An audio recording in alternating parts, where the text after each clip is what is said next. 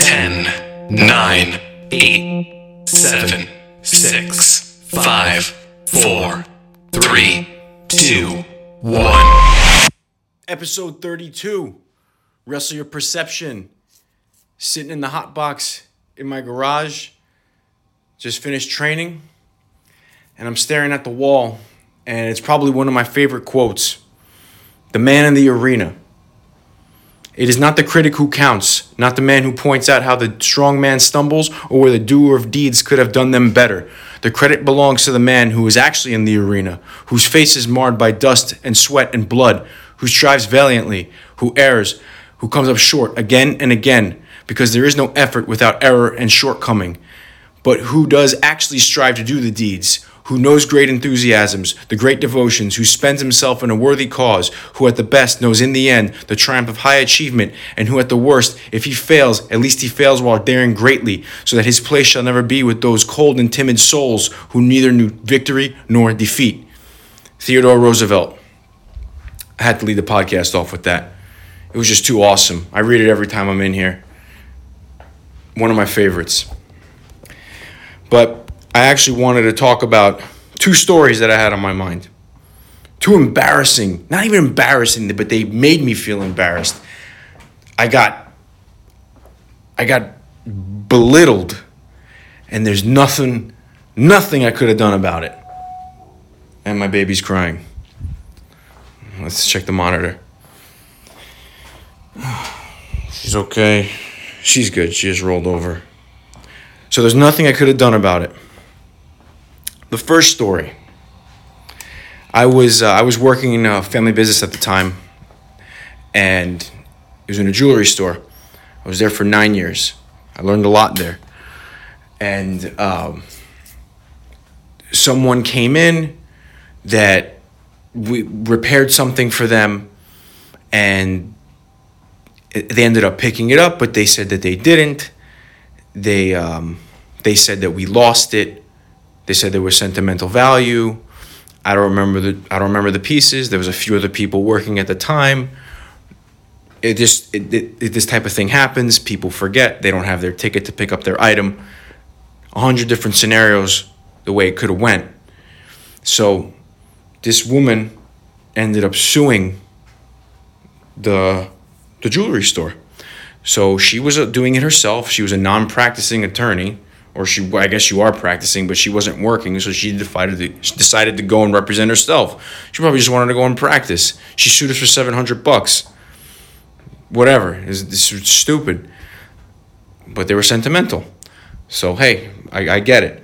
So, be me being the uh, the the manager there, I had to go in and go in and be there for the jewelry store on the jewelry store's behalf and right away, the judge loved her. You could just see it. He was talking because she, she was defending herself, and I was there with this lawyer that owed us a favor. That you know he didn't really care. He had a, a rapport in that courthouse, I guess, but he didn't. You know, whatever. So I'm in there, and this, and the, the, the judge is asking me questions, and I'm just, I'm like, holy crap, I'm getting destroyed like I didn't know what to say. I was just saying, listen, I wasn't there. I don't even remember. This was over 10 years ago. I don't even remember. And I was I was 19 or 20 years old. Shit. And this guy is just this judge is drilling me. I remember his name, but I'm not gonna say his name, but what an asshole he was. And he's like and letting the lady talk and whatever. I can't even tell you what they said because I don't even remember. All I know is I got my, my ass destroyed.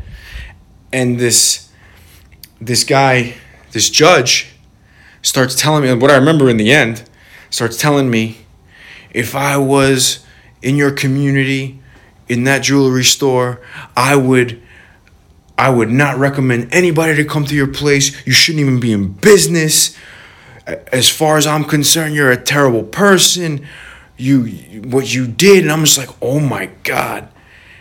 I it wasn't those exact words but he said he said that that i'm not a good person. He said that i don't deserve to be in business. He said all that.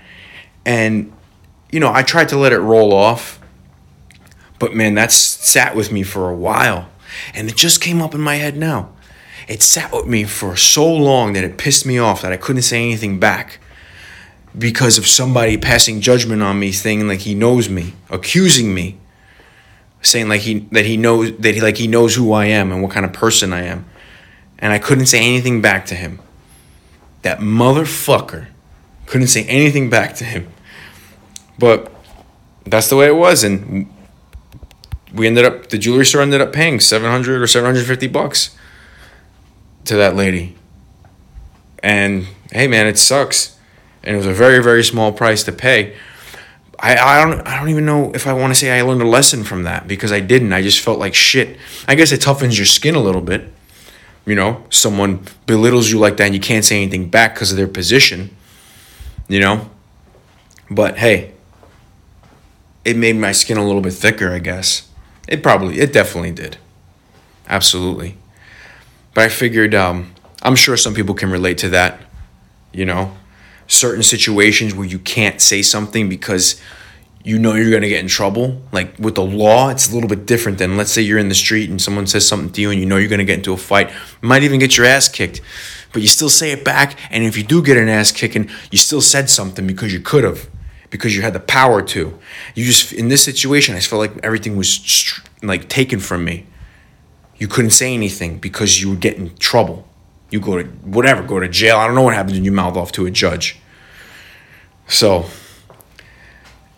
that's you know that sucks. Even when you know you you, you know can't even take the consequences. I'm saying if you, you know those kind of consequences are coming, you know, and because you, you can't respond because somebody's accusing you of being a bad person shitty feeling. Uh, well, that's that. I'm sure you guys got a, got a little bit of entertainment out of that. But this next story is definitely more embarrassing. Uh, it's I was I was man, it was when all my buddies went away to college. We just gra- we graduated high school. Everybody went away to college, and at that time, you're we're hanging out, partying, going to parties every weekend in high school. And then everybody leaves and I stayed back, myself and very few other people. Everybody went went to different colleges out of state or in state but like super far away. And man, this uh and you I was I was lonely. You're like, man, I'm used to partying, hanging out with my friends all the time. So, you know, there was nights where I would just hang out, watch a movie by myself, whatever. It was cool. I got used to it. No big deal. You know, I still went out, made some friends, obviously. But right when when school, like college, started, it was weird. So this, uh, I'm driving home one night. I don't even know where I was. I'm driving home and I hear on the radio show. it was 103.1 The Buzz. They did like a dating, a, a dating uh, show where you'd have to call in and you tell them, you know, a little bit about yourself and if the girl picks you to stay on the line or whatever, then you know you go to the next round. I guess she meets you or whatever. I don't know. All I know is I was single, and I called in, and they f- they fucking embarrassed me on on the air, and I think my brother heard it, and he called me. He goes, "What the hell is wrong with you?" And I called in, and I was so nervous. I was sitting in my car. I was so freaking nervous, and it was this little prick. Little prick. I think he might be handicapped. God forgive me. He's the he was the the, the DJ, and his name was I was gonna say Balls Mahoney, Ross Mahoney, that little motherfucker. I remember him, and he ripped me. He just made me feel like shit. Just embarrassed me on the air, and I call up, and he's and, and, and, they asked me the questions. I don't remember. It's like, oh, what do you like to do? Oh, I'm into martial arts. You know, I've been to martial arts my whole life. I'm into martial arts. What do you do for work? I'm a jeweler. You know, this, this, and that. And they would ask me other. They asked me some other questions, and he's like, dude, you're a weirdo. What's wrong with you? And and the girl's like, yeah, I don't think I really like that guy. And I was just like, oh shit. And then you know some other things that they said, and they just hung up. And I was just like, dude, when I tell you my confidence was so fucking low. Holy shit. But man, that was I felt like shit after that and it's just it's a hilarious story. I always say funny is funny, even if it's offensive. It's or if it makes you feel bad, it's still funny. And that was funny, man. And my brother talked to me about it the next day, or he called me. He's like, "Dude, you sound like the biggest idiot I've ever heard in my life. Like, just totally." Just added and just kicked me while I was down, and then the next day, my brother told we had, I forget it was like a family get together or whatever, and I had a bu- I have a bunch of cousins that live in my uh, you know where I live, in the in this in neighboring cities, and my one cousin just was fucking making fun of me. I do martial arts and I'm a chula, and I was just like, holy shit. They were ripping me apart, and there was nothing I could do. I mean, I could have responded back, making fun of him, which whatever. I'm sure I did, but I, I, I couldn't hang with that. That was I just got, just got ripped up. That's